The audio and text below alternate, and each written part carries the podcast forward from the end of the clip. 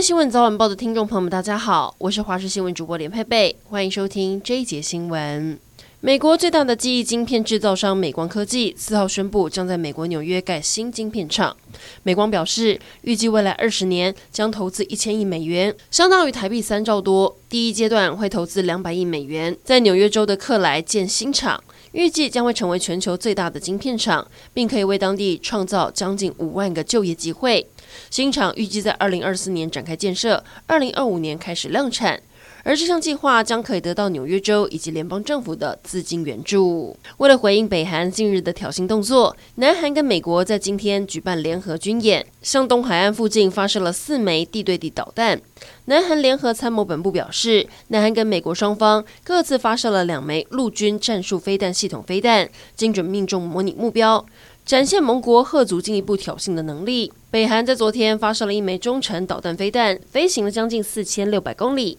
越过日本上空后落在太平洋。南韩空军当天下午立刻跟美军军机向黄海发射两枚联合定型攻击炸弹，展现反制北韩挑衅的坚强战力。为了庆祝中华民国一百一十一年国庆，国军在今天上午进行国庆空军兵力的第三次操演。清晨六点多，就先有一架幻象两千战机，一架 UH 六零 M 黑鹰直升机打头阵，飞越台北上空空域。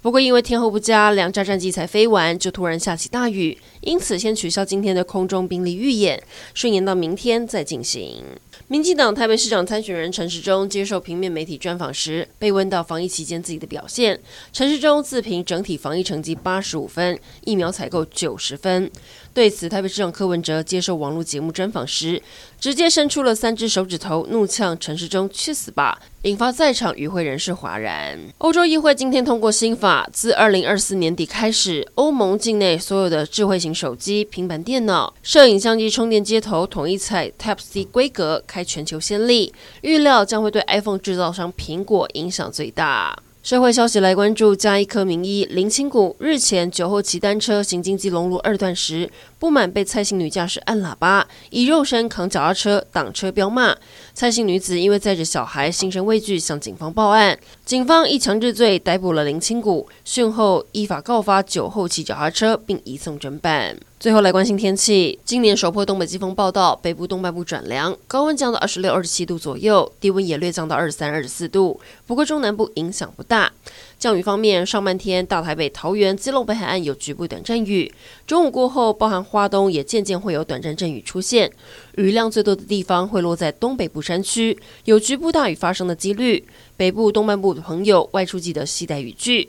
只是雨要下到何时呢？恐怕要一直下到国庆连假了。今天东北季风增强，明天到周六持续在东北季风影响下，桃园以北东半部会一直出现这种要大不大的雨势，下雨时间长，局部要留意豪雨或大雨。周日水汽逐渐减少转干，温度略微上升，但是风势非常强劲，早晚各地更凉。提醒您，国庆连假要留意天气变化，薄外套、雨具都得备着。